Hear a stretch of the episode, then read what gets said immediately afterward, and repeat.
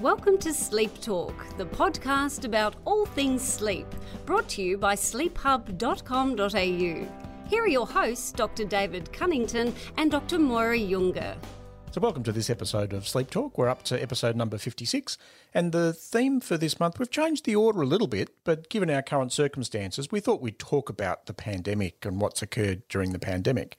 And how have you been doing, Moira? Oh, hello, Dave. Hello, everyone. It's good to be back on the podcast seems like a long time in between we talking.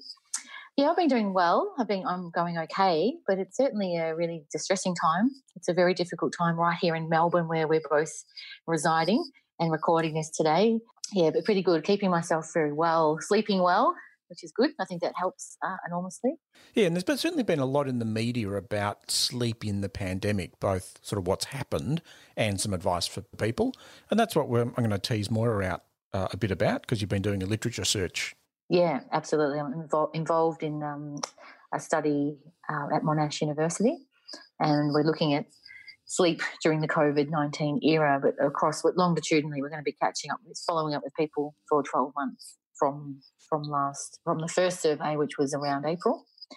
Uh, so there lots lots to talk about. We'll talk about that later. So another thing you've been involved with is Sleep Awareness Week that's coming up this week. That's right. In Australia, Sleep Awareness Week is this week. It's um, August 3 through to 9. And the, the theme this year is really, um, I guess it's not so much just the pandemic, but certainly sleep in challenging times. And because we've had, uh, you know, the catastrophic bushfires at the start of the year and now the global pandemic right now. So the theme is really about getting assistance to obtain adequate sleep in stressful times and to help you better cope with the stressful times. So that's really the, the theme, and we've got lots of resources, lots of um, hopefully, you know, we've got a press release. Hopefully, it gets a bit of traction in the media this week. So, as I said up front, the theme for this month's podcast is about sleep during the pandemic. And we had this sort of um, false success, I suppose, early, uh, at least in Australia, where we had a brief sort of surge of the pandemic and then we're doing pretty well through sort of May. But unfortunately, in Victoria, it's come back and we're all locked down now for a couple of months. And that really is having an impact on people's both health, sleep, mental health, which is why we thought it would be timely to do this sort of episode. And not just in Australia, around the world, lots of people being affected by the pandemic in a whole range of different ways many countries in various sorts of uh, lockdown, which then impacts on personal connections because we're just not getting that sort of face to face personal connection.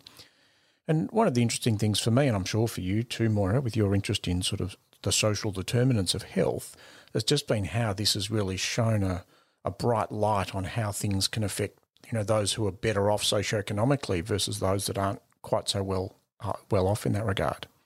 Absolutely, it the people that are being impacted more severely are those that were already vulnerable.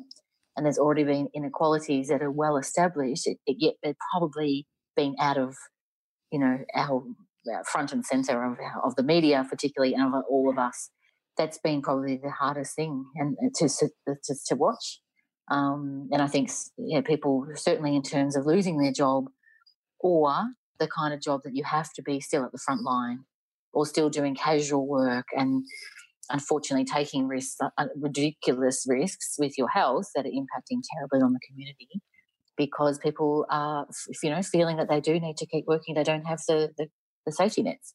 Yeah, and you and I have both been doing, a, or still been working very hard, seeing a lot of people who are having trouble both with their mental health and sleep.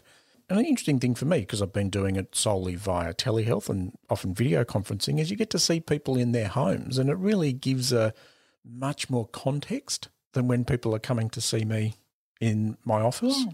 You know, for me, has brought home some of those differences. You know, the people who are, you know, working professionals, um, sort of can comfortably work from home because of the nature of their work. They're well set up with IT infrastructure versus yeah. those who are, yeah, more uh, don't really have that same access to resources and really find it much more challenging. That's right. So there's all those sort of economic inequalities, but and also I think it's really highlighted those that were already vulnerable. If you had some vulnerability with your mental health, particularly, then I think it's just a catastrophic blow. You know, to a lot. Of, it's just very hard. The normal coping mechanisms, um, you know, just a lot of stuff that we would prescribe around, you know, going for walks or socializing, a lot of stuff that's just so important for our mental health. It's actually just, in, you know, it's, it's inaccessible. Like you get a fine for going around to your friend's house. It's, it's just a, a dreadful sort of set of circumstances. Of course, I'm, I'm a big proponent for understanding the need for it. But gee, I'm really, I'm really, really worried about what's to come. And in the media, we've heard many stories across this pandemic, really across this year, about the different things it's done to sleep. We had early on in the pandemic lots of media stories about COVID dreams, and you and I got lots of interview requests to talk about what's this COVID dreams thing. And other media articles saying people aren't sleeping as much, and other reports saying they're sleeping a bit more. So, what have you found now that there's some of these papers that have really looked at this a bit more systematically? What have you been finding in the literature, Moira? Well, the literature, um, it's a big, vast array of, I think, some not so great quality and some pretty great, great quality.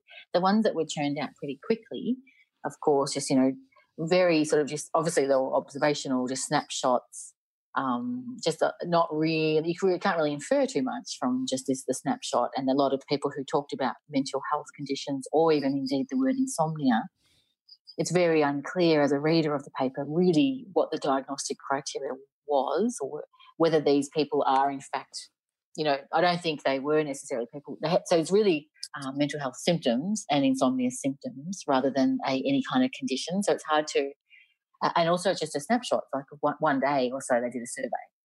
That's very hard to know over time. So time will tell because the first papers did come out in early march uh, and here we are you know August, they're still they're churning out at, uh, at a rapid rate. I think the best quality papers are going to be the ones that have the follow up, you know, that, that uh, longitudinal data, because preliminary stuff that I've been looking at, both in our study I'm involved with, but also, but pretty much what I'm talking about is people around the world, very much is around your own personal perceptions of the threat, regardless of how many cases are in your suburb or in your city or in your country. It's much more around sort of your own potential, like your how you how you see it, and, and how prone you are anyway to sleep disturbance, how prone you are to psychological distress, um, all those things around threat. There's certainly going to be some good uh, things that will come out of it. I think are the definitely the socioeconomic factors um, and sex differences. Like women, um, women particularly uh, are often the ones at the front line you know, there, there are certainly gender issues that uh, are going to be that's certainly highlighted already in the literature, and I think we'll, we'll see more of that. Uh, in terms of occupations, people have sometimes only looked at healthcare workers, and some people have only looked at the general population. And I think that it's going to be very different. It's going to be really important to see the difference in, say, frontline workers, but not only just in that snapshot of that month or that, that day they were surveyed, but you know, three months down the track, six months down the track, one, you know, one or two years down the track. Because I think that's where, at the moment, I think when you're in the acute crisis, it's really just that it's, I think what we're talking about is psychological distress. And I think down the track is when we're going to be looking at really is does this translate into, you know, diagnosable mental health condition? That's problematic. And or diagnosable sleep disorders that need treatment that are res- that have been that are a direct result uh, of all this psychological stress distress at the moment. So I, you know, that's that's um in a nutshell. You know, there's the various themes that are there. I think in terms of some, yes, there's certainly people um, reporting less sleep, and some of them um, they're statistically significant. But occasionally I read and think, oh, it's not much difference really. Like it might be, say, 15 minutes difference across the whole night. So clinically, not a massive thing, but statistically it was. And so that the paper's headlines are, are pretty ramped up around the sleep. But, but, you know, you and I would read it and think, well, I'm not sure. But yeah, but I think certainly the statistical stuff ticked it up that it is really, it is significant and longer term has potential to be greatly significant um, in the in these people who are having this acute distress and a, acute drop in, in their in their sleep and and in, you know not getting the quality sleep that they want and, and, and in fact need. I remember when we spoke in late March, we did a quick little pandemic update, when we in you know when when it first hit us and we were all a bit of shock and I know I wasn't sleeping well. I know the difference now. This time around, I'm strangely calm, super distressed and worried about people. But in terms of I'm able because I'm sleeping well, because I'm looking after myself, um, I feel so much different about my ability to cope with the distress. And I think that's going. I think that's my focus uh, from here on in, in the studies and in the literature and just looking at that, that longer term effect of what sleep what sleep can do to really both to really bolster your mental health and your coping ability. Yeah, and that'll be interesting as the studies do get some follow up. Is yeah, what's that? Is there a difference in that acute stress response when there's that? You know, our lives are turned upside down in terms of not even a new normal. It's just totally different to what we're yeah. used to. And then as that you know, if you know, then have that prolonged period of uncertainty and in a, in a chronic stress model, what does that do in the longer term in terms of evolving other mental health disorders? But it hasn't all been bad. You and I, anecdotally, have certainly seen, certainly seen a subgroup of people who are sleeping longer, or this has actually mm. created some potential advantages or helped them with their sleep. Absolutely, anecdotally, and and, in the literature too. A lot of um, that really large scale USA data with the Fitbits, I think it was, or some kind of wearable. Yeah. Showing that yeah, indeed people are sleeping longer and sleeping in and enjoy and, and all that sort of stuff. So I think, but I wonder. I mean, I would argue that even the people wearing the Fitbits are of a different socioeconomic group. Um, that even to you know to to be wearing them, purchasing them, be all up with that. I think that we'll see that those that have enjoyed more sleep yeah, they're able to work from they're working from home, so they're in a they're in a higher socioeconomic group. They're not on the front line necessarily, and I think too people with a phase delay that people just who really like that naturally love a sleep in um, and that don't have to now report to maybe their first meeting on Zoom is at nine, so they could get up at you know quarter to nine or something rather than quarter to six, like driving in from the suburbs. So those sorts of there's certainly there's no doubt that there's a certain group in the population worldwide that are sleeping more and sleeping better because due, directly due to the pandemic. Yeah. But I'm really confident that overall we'll we'll see overall, particularly related to your perceptions of threat and distress and what actually you're doing every day and how much you've been affected yeah, economically yeah. will be crucial things to, to, to watch in terms of how people are impacted. Also, to the subgroup of people we see who've actually got sleep disorders, who for years yeah. have been, you know, asking their employers about flexible working arrangements because that would yeah. just make it so much easier for them to cope. All of yeah. a sudden comes a pandemic and there's the flexible working arrangements that they really needed and they're right. performing well was, and performing better. Yes. So resistant to, you know, to to giving them. A lot of workplaces have just I mean, they've been so slow, really, or, or suspicious, or you know, unwilling to have these flexible work arrangements because they want to have that visibility factor. They want to see them in front of that desk nine to five or, or more. And I think there, yeah, there's people with hypersomnia. We haven't touched on that yet, but that's another group. It has been a really important thing for them that they ha- are thriving a bit more than they would otherwise because of increased opportunity for sleeping yep. and and resting. Yeah, absolutely. And the other group comes to mind for me is people with fatigue syndromes. I've certainly seen, you know, people with mm, fatigue yes. syndromes and yes. overlap of sleepiness is a, a, number of people that I see that have, you know, just that flexible yeah. working arrangements that before weren't possible that yeah. now seem to be possible. So they're the problems. What can people do in terms of trying to improve their sleep, feel better, reduce their risk of running into trouble with mental health? Well, I would love people to click on the resources on the Sleep Health Foundation website where the fact sheets are. We've bundled them up into sleep and mental health. And we've got also COVID 19 resources as well. So there's different areas. We've bundled up quite a few different fact sheets that are related to that theme. The thing is to actually just be very aware. So you know, self-aware is is one of the key things that to to notice yourself like is this is this normal for me am i deteriorating am i improving what, you know just first of all as a statement just to be increased with your self-awareness i think that people need to prioritize sleep like and, and it sounds like a sort of a motherhood statement but it's to know that it is to, to respect it and to have a really positive attitude towards sleep. And if there's difficulty there, then to then to troubleshoot. And that's that's you know a whole range of stuff. It's not just listicles of do this, don't do that. It's more around principles of those things I'm talking about, like the attitude, expectations, knowledge, getting support, knowing that things like stimulant, you know, caffeine, alcohol, uh, other drugs, lots of you know junk food. They're, they're, they're, things that are just you know that make you feel good in the short term.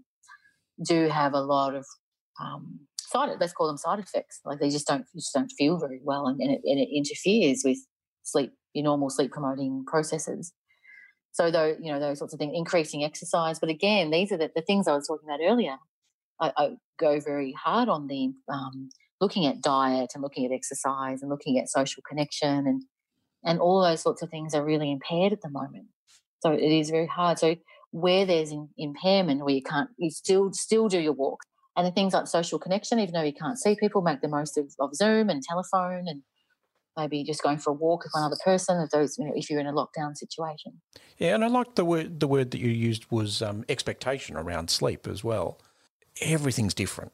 Our daytimes are different. Our lives are different. Our routines are different. So around sleep, we should be not necessarily sticking to our going to bed at the same time we've always gone to bed, get up at the same time as we've always gotten up, expect sleep to be the same as it's always been. In fact, mm. expect sleep to be different because our entire lives are different. And sleep's really a barometer of what's going on in the rest of our lives. And so mm. being able to just roll with the fact that it may be a little harder to get to sleep if the brain's a little busier, we may be waking a little more if there's a bit more uncertainty. Or conversely, as we've talked about, we may be sleeping a bit longer or drift to a little bit later because we're not getting as much exposure to the outside world. So just being flexible that sleep's going to be different and to roll with that rather than still trying to force it into that sleep's the one thing I want to hang on to that's my stability that's not changed by the pandemic? Yeah, and, and just to be aware that the more distressed you are, anyway, and then if you get distressed about not sleeping, it's just going to snowball and going to just make things worse overall. So understanding that, yeah, just to, to roll with getting poor sleep. I'm looking up, you know, I've talked last time about, you know, we've got lots of resources on, on the podcast from previous episodes around the principle, the behavioural principles, particularly of, of CBTI, making sure that you don't try to lie in bed and try, try, try, get into bed for eight hours when you're only getting four or five, to make sure that you curtail your time in bed awake, match the time with really how much hours of sleep you are getting. And also just, yeah, reducing that stimulation and not having all your gadgets in the bedroom with you or the children or the pets or, I mean, you know, in general, just being able to manage all those external stimuli and the internal uh, stimuli, what's going on there, the racing mind that you mentioned, people, you know, you can, you can learn to calm yourself down with various like, exercise or meditation or, or funny movies or, you know, and, and then making sure you, yeah, delay your sleep onset uh, and be very aware that bed is just for sleeping be very aware that you need daytime exposure still. You do need light. You need to be out in the light in the morning, getting all, you know, suppressing your melatonin because you only want it at night. And then when it comes to being dark the next, you know, that evening, to be in dim light conditions, turn all the overhead lights off, make sure that your brain gets the messages that it's dark. Don't be plonked in front of a screen for too long, but not trying too hard. In fact, rather than chasing sleep, what you're doing is merely providing the conditions for sleep to come to you. And it's a really subtle difference, but it's an important one that you have to just have the conditions right for sleep to do its thing rather than thinking you have to do this, do this, do this, do this. And it, it'll just upset the apple cart and put too much pressure on the process, and the sleep will continue to be frustratingly poor. Yeah, that's a really nice point. That, you know, if people can create the right space and opportunity for sleep, but then be not so concerned about what happens in that space. That mm. a, mm. and it is a tricky balance of not being mm. too careful about sleep and not getting too caught up in counting how many minutes and I woke so many mm. times and that means this and it's going to have this flow on effect. Just being able to step back a bit from that and just trust, okay, I've set aside that space for rest, recovery, sleep, and I'll just take what comes in that space. And I think it's also important too that people recognise this is a challenging time. So even if they don't have a normal practice of self care, be that some time off or meditation or you know things for self compassion, that that becomes part of our routine during the pandemic because we need it at the moment in a way that we haven't needed necessarily when things everything was going the way we, we wished it went. Uh, yeah, I think self compassion. If you haven't really read much about that or thought about that and self care to, to make it make it a, one of the, the, the take home messages of 2020. Obviously, the Sleep Health Foundation and the Australasian Sleep Association have, you know, good resources, a directory of people you can go and see. Because I don't think people need to jump into a sleep disorders centre straight away. Like a lot of this stuff will settle itself. Yeah, it's a really nice point, Moira. So taking that sort of stepped care approach, so use those self help resources. But if they're not working, very early talk to your sort of primary care healthcare providers and they know you well and they'll work with other things with your health and some other strategies. And then if that's not working, that's really when people end up in your office or my office and as specialist sort of practitioners in the sleep area. So I'll put the links to those resources uh, in the show notes uh, and check them out because they really are an excellent collection of resources. What's your tip of the month, Dave? The tip this month isn't about what healthcare practitioners should be doing for their clients, it's what healthcare practitioners should be doing for themselves. Now, talking from personal experience, now having been doing sort of solely telehealth consulting for a good 16, 17 weeks, it's pretty draining and it's hmm. really different. And as someone who runs a a small business that's a medical practice, that brings its own challenges. And a lot of healthcare providers are either in that situation of trying to run a business and look after clients, or they're at the acute coalface and they've got a real risk of being exposed to the virus themselves, with a lot of healthcare providers being um, exposed to coronavirus. So it's a vulnerable time for healthcare providers, but also a time we really need to be there for the population and for people who are having trouble. So look after yourselves. That's really my tip. Telehealth's different. I don't seem to get up and down out of my chair, so I've got some physio things to do so that I'm not getting too tense, sitting at the same position at the desk, making sure we're having some time out, recognizing it's actually challenging trying to provide care in these times if people are a little bit more anxious.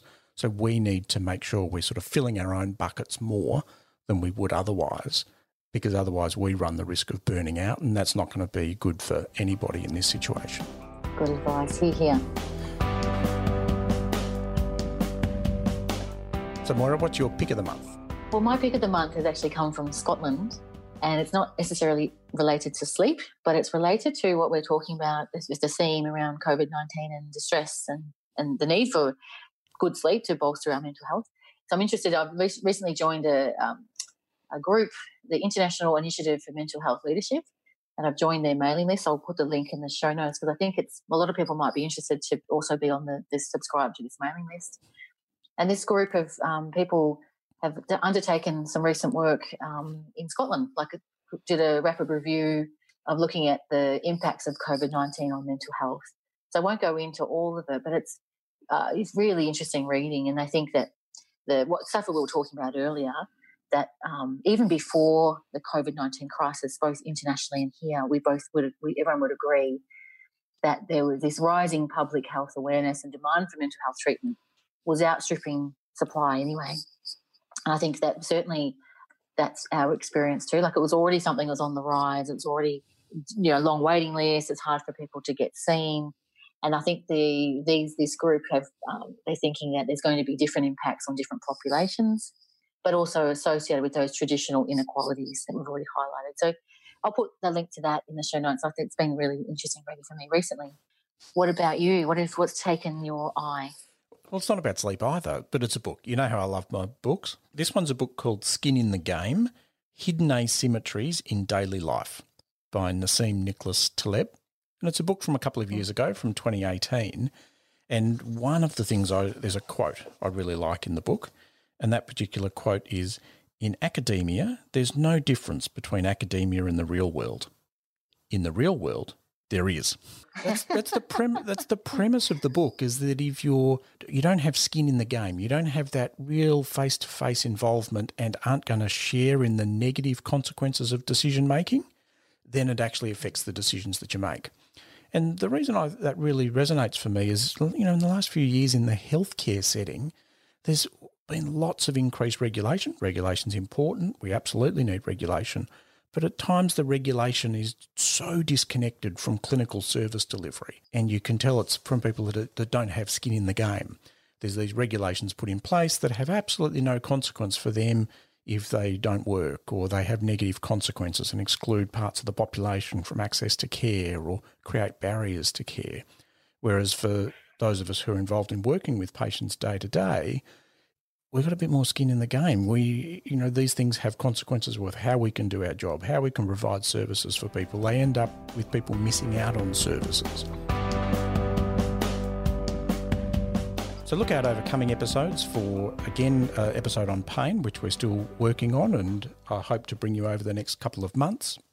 Um, something else to look forward to is Sleep Week. So the Australasian Sleep Association's annual conference has turned into a virtual uh, conference this year, and it's going to be three days of symposia preceded by a day of postgraduate courses running between October 20 and October 23, and it's accessible to anybody. It is a paid event, but if people pay their subscription and it's not particularly expensive, uh, then they can access great resources about sleep. Yeah, that's going to be excellent. I'm really happy to see that. All right, that went fast. It's already the end. Thanks for listening, everyone. Um, remember to send us any suggestions at podcast at sleephub.com.au. And remember, if you like the podcast, you can leave us a review on iTunes, subscribe via any podcast catcher, or via the Sleep Talk app. Thanks a lot.